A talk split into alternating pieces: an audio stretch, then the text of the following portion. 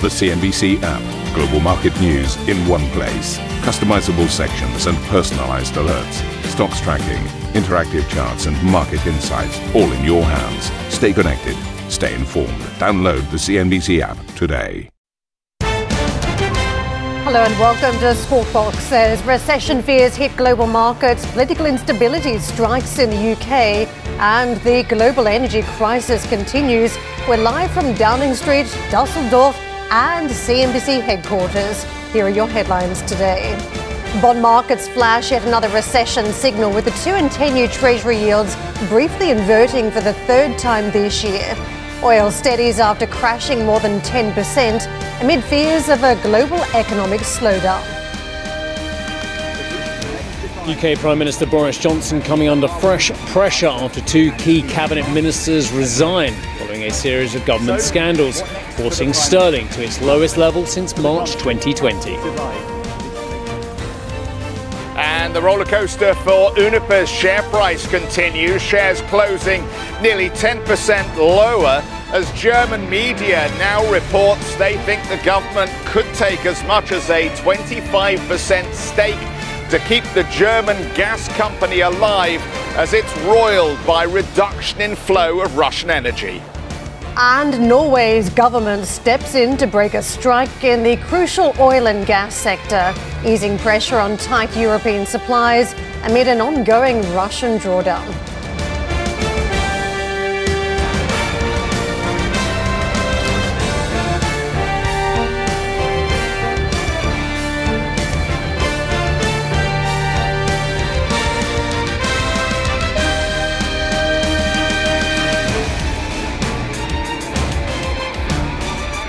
Moves on the market in session yesterday. Um, bond markets, and commodity markets, and oil. So let's just take stock of where we've travelled on some of these major markets. I mean, when we saw on uh, effectively uh, on the markets, you can see the two, the ten-year Treasury yield inverting. We've seen this show before, but it is a clear signal of recession fears in the market now. Third time this year we've been in that sort of territory, uh, but the market uh, clearly worried about the pace of tightening by the Fed that the very aggressive action required to tackle inflation could tip the US economy into recession. So they're flipping between uh, the yield on the short versus the long end of the curve, always indicative of that fear that is being priced into the bond markets. Let's peel away from the board and take a look at what we're seeing on WTI and Brent. Also, huge moves, 9.5% of the downside on Brent. Also, some very wild forecasts out there that we were talking about yesterday. Citi giving us a reassessment that prices could plunge below $70 a barrel if we see a recession. That's completely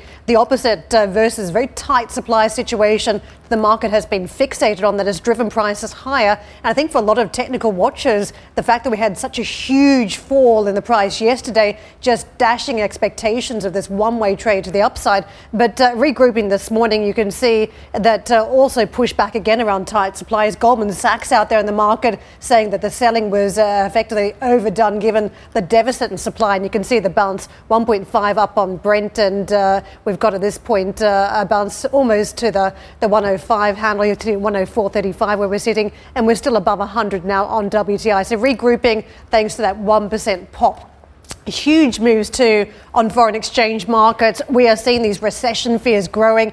It is really coming through from uh, concerns around the energy situation. China adding another layer on top, and you saw that on the oil price yesterday with fresh clusters of COVID and concerns about a switch, a U turn away from this reopening phase back into some form of lockdowns across some major cities. And on foreign exchange markets, let's just take stock. You can see dollar yuan on the back foot uh, there this morning. Uh, the other big ones, dollar declining versus the safe haven Japanese yen, and that is telling you a story about risk aversion again from the bond markets to foreign exchange. The yen, the supported today, and you can see half of a percent move higher versus the greenback. Sterling impacted by this huge story in the headlines here, breaking late day yesterday. Uh, two key cabinet resignations, question marks over whether Boris Johnson can survive this one. And even if there is a leadership change, some are saying, well, that could even be positive for pound. You've got this concern about this huge slowdown coming for the UK economy and how it is positioned versus other major economies. And that is a, a huge challenge getting sterling higher from this point. But we are now traveling at the lowest levels this year, 119.30 roughly where we're trading. That is a drop of two tenths of a percent. And euro dollar also suffering a big setback. Uh, the extent of the falls 102 the handle. We started at the week at 104. We have now dropped, as you can see, on that currency trade, and it is two tenths down at this early stage. It is a fairly significant decline. Two decade uh, low is what we've got on this trade uh, that we are witnessing. And let's get to uh, the Asian markets, and we can see how they're performing in this global context. Uh, China, of course, a big story in the region. JP Ong joins us with more on the trading action there. Good morning to you.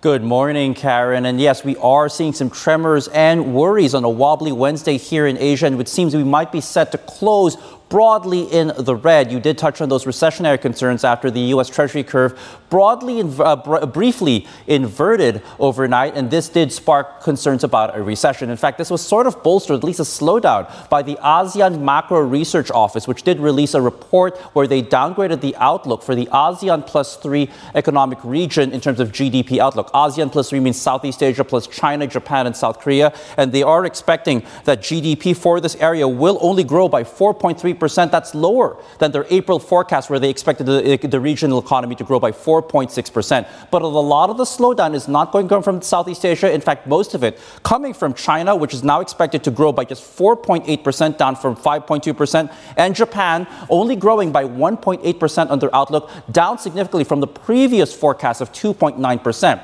So a recession, maybe not yet, but a slowdown definitely and mostly coming from the major economic and industrial engines in, in in Asia. That's China, Japan, and South Korea. We are seeing this also uh, impacting Chinese markets today. And we did talk about the rising COVID 19 cases on the eastern part of China, Shanghai, Xi'an, and even Macau seeing rising cases, now casting a big question as to whether or not we might see the resumption of COVID lockdowns in China and COVID restrictions that could slow down Asia's largest economy. This is happen- impacting Sentiment out in mainland China, Shenzhen, Shanghai, both down by about one and three tenths of a percent. We are seeing the Hang Seng Index also falling by 1.8 percent this uh, Wednesday afternoon. Japan also taking on the chin today, down by 1.2 percent. Utilities and energy players in Japan also just a little bit concerned today after comments from uh, from from Russian um, uh, Minister Lavrov, where he said that they, there could be a cut or a disruption in supplies of oil and gas to Japan, and this worrying the Nikkei 225 and stocks out in Tokyo, the South Korean Kospi, the ASX 200, all the way even to the TAIEX in, uh, in Taipei. Ouch down by about 2.4% so far this Wednesday afternoon. Broadly, we want to take a look at how currencies in the region are also doing, and we're seeing that most of them are actually taking just a little bit of strength sans the Australian dollar, which continues to soften against the greenback today. Perhaps this, uh, they're just putting on a brave face for the most part. I do want to briefly touch on commodities today and Malaysian CPO fuel futures. This is palm oil continues to decline. Well, as Brent crude and WTI continue to rise, palm oil futures in Malaysia continue to decline, also adding more volatility to this part of the key commodity space, at least in the food commodity space in Malaysia so far, and something that palm oil growers in that country will not be looking at very favorably. Karen, back to you. And JP, thank you so much for bringing us an update there. Let's circle back to one of the big stories here. UK Prime Minister Boris Johnson's premiership is on the brink after Chancellor Rishi Sunak and Health Secretary Sajid Javid resigned within minutes of each other, sparing a wave of further departures from the government throughout the night.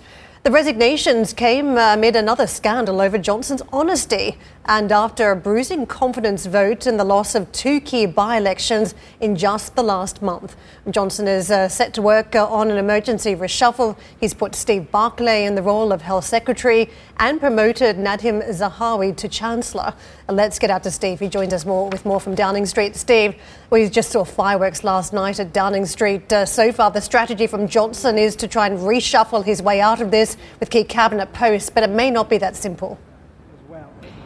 No, absolutely not, Karen. And there's a whole host of scenarios that can happen now. But let's just take stock of what was an extraordinary day here in Whitehall and Westminster yesterday, where, of course, yesterday morning we saw ministers going out saying that the Prime Minister was unaware uh, of the allegations that started all this crisis, this current burst of crisis as well, with Chris Pincher, who is a former Deputy Chief Whip, having to resign and then losing the whip uh, at the start of this month because of allegations against him uh, about uh, groping two men at a party, which then resurfaced older allegations that the Prime Minister shouldn't have uh, elected this man to another government post after other allegations in 2019. Now, ministers yesterday morning, uh, as late as yesterday morning, were saying the Prime Minister was unaware of those allegations when he was Foreign Secretary in 2019. Uh, but then came the intervention of a former uh, head of the civil service at the Foreign Office, that is Lord McDonald, who turned around and said, well, actually, the government was very specifically aware of these allegations, and specifically,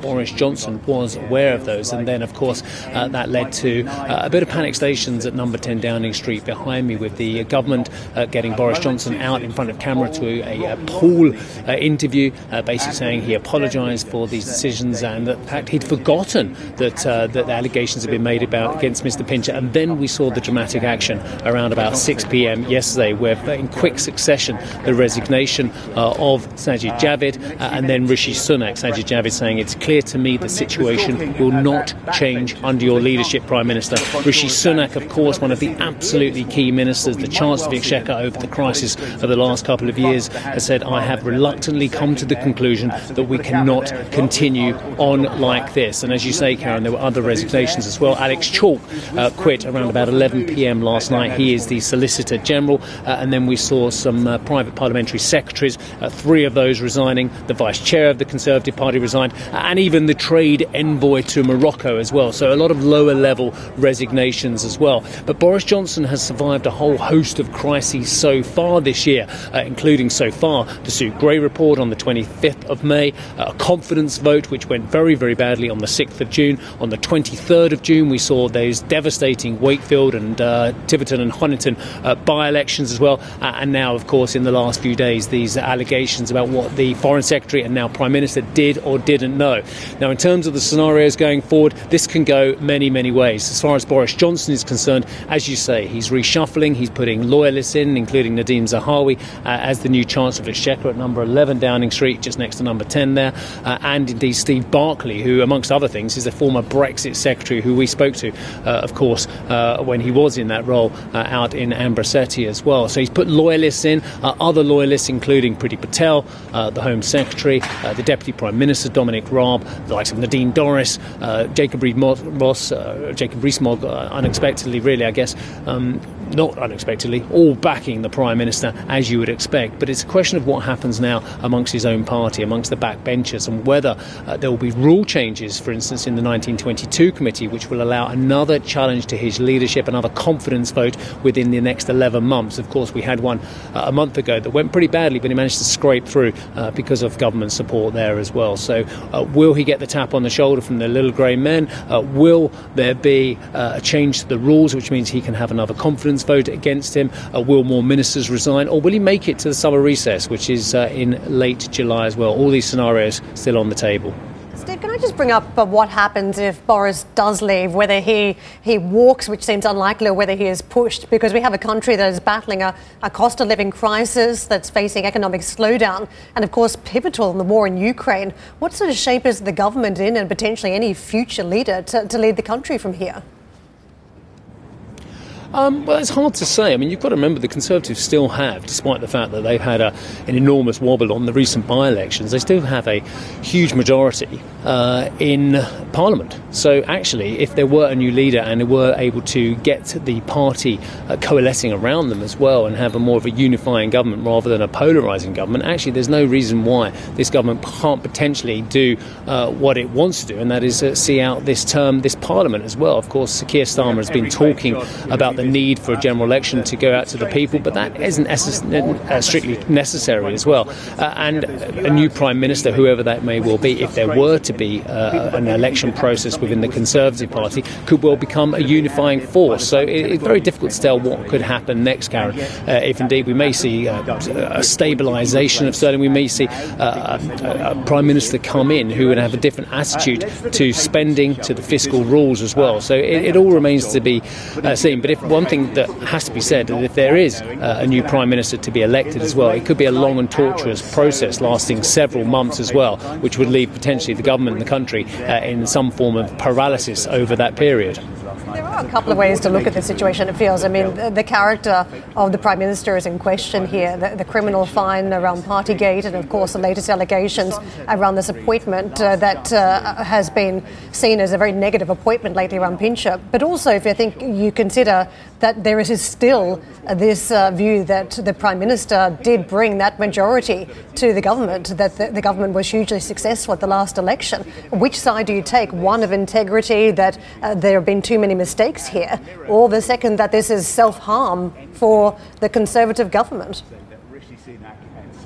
Um, well, that's a very good question, Cam. What is self harm for the government? Uh, electing someone who is was very electable and led the Conservatives to a, a very strong majority in, in, the last election, or actually a man who just lost two devastating by elections. Let me remind you about those by elections because they were extraordinarily strong seats. So, uh, Tiverton and Honiton, down in the southwest of this country, down in Devon, has been a strong Conservative seat for a very long time. It had a 24,000 seat majority overturned by the Liberal Democrats uh, in the Wakefield by election uh, just over a month or so ago. That is absolutely devastating for a lot of Conservatives who think now that their heartland seats, their traditional Conservative seats, uh, will potentially be lost. And then there was Wakefield as well, which was equally devastating, which had a 23,000 uh, vote majority for the Conservatives. But what is interesting, it's one of these so called red wall seats. It's the kind of seat actually that the Conservatives surprisingly took from Labour uh, on the promise of levelling up, on the promise uh, of changing the math about where the wealth is in the United Kingdom from perhaps just the southeast and the south and London uh, to the northern uh, areas as well, which have been traditionally more underprivileged as well. So there was a promise there, and there was a hope and an expectation that, that had a, a tide uh, of red wall seats going to the Conservatives. Now, if those red wall seats are looking as vulnerable as many of the pollsters think they are, then is Boris Johnson that talisman who carried the Tories to such a great victory just a couple of years ago? The answer potentially is no.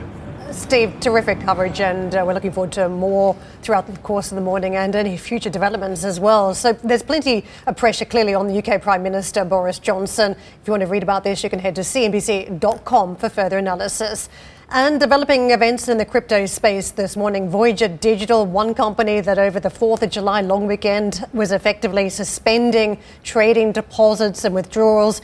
It uh, had, had mentioned that uh, this was a decision so it could explore some strategic alternatives here with interested parties. But the news just crossing the wires now. The company has filed voluntary petitions for Chapter 11 protection to implement restructuring. It's approximately 1.3 billion of crypto assets on the platform, more than 350 million in cash held in FBO account for customers. Continues to evaluate all strategic alternatives to maximize value for shareholders.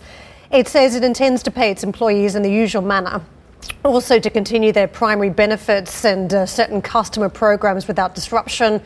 It has listed uh, estimated assets and estimated liabilities in the range of 1 billion to 10 billion, according to the court filing.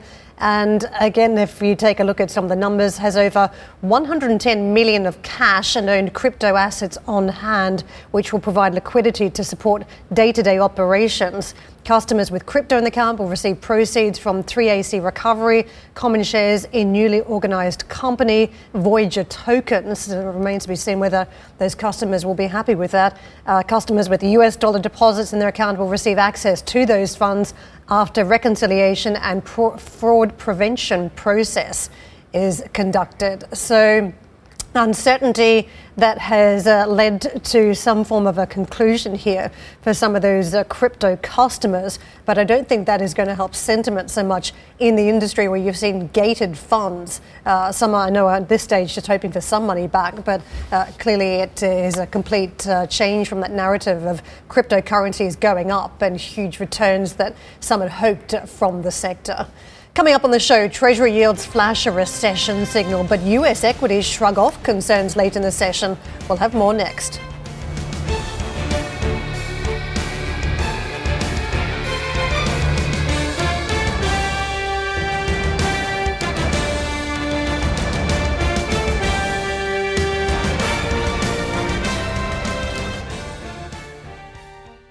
Listen to CNBC's Beyond the Valley, the podcast that explores the biggest tech news from across the globe. Join me, Arjun Kharpal. And me, Tom Chitty, every week as we bring you insights into the top stories, unpack the latest trends, and find out where the industry is headed. Now available on Spotify, Apple Music, and Google Podcasts.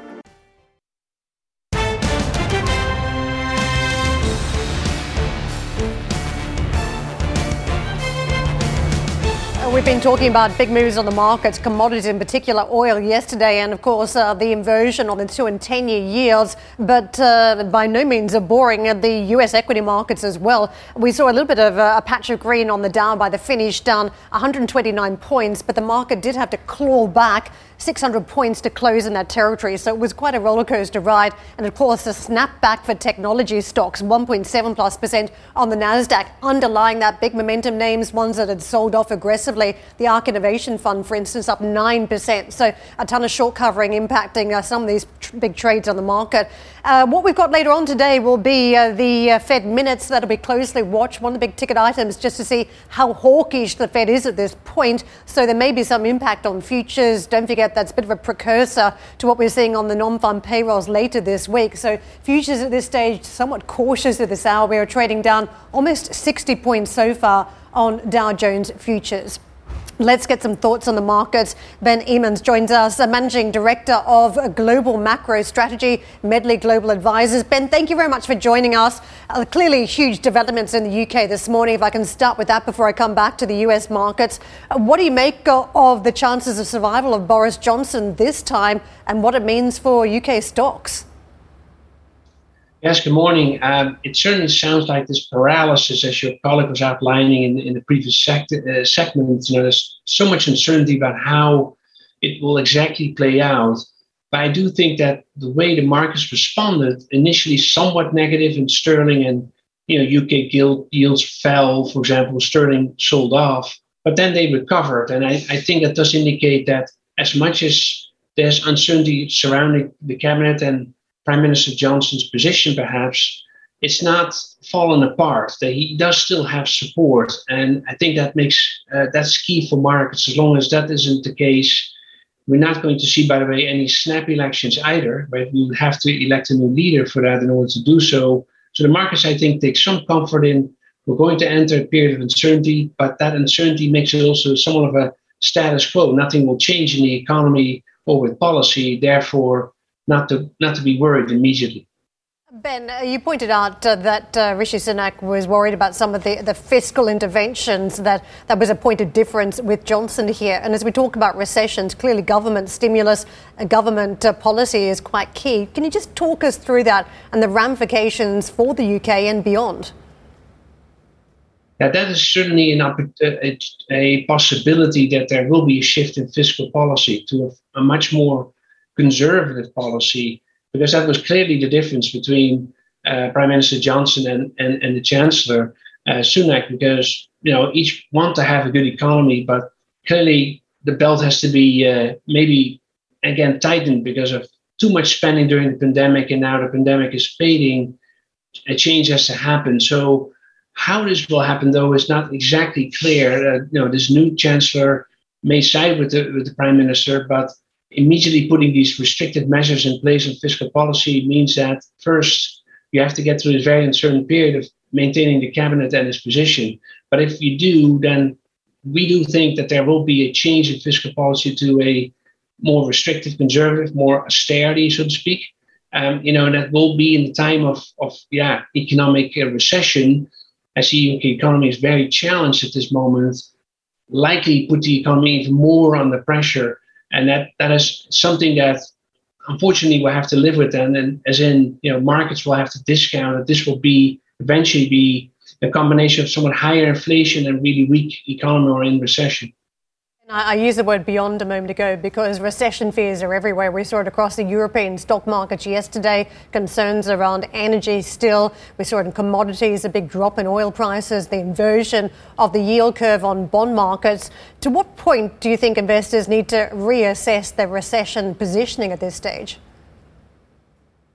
I think many investors are already doing it at this moment. And it's a bit of a different recession, quote unquote, if you will, in terms of how we come out of the pandemic after this major boost everywhere and economies reopening, lots of vibrant activity, and then having to slow that all down for the sake of getting inflation under control. And that's, I think, a recession where we may not see too much unemployment initially because the labor markets everywhere are so tight. So that's one element I think is different. And the other part is that we do deal with significant energy price pressures.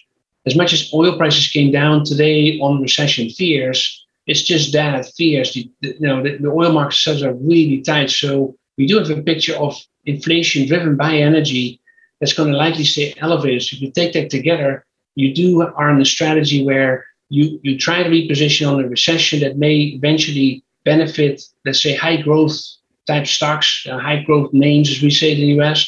On the other hand, there's inflation still that's not coming down so quickly.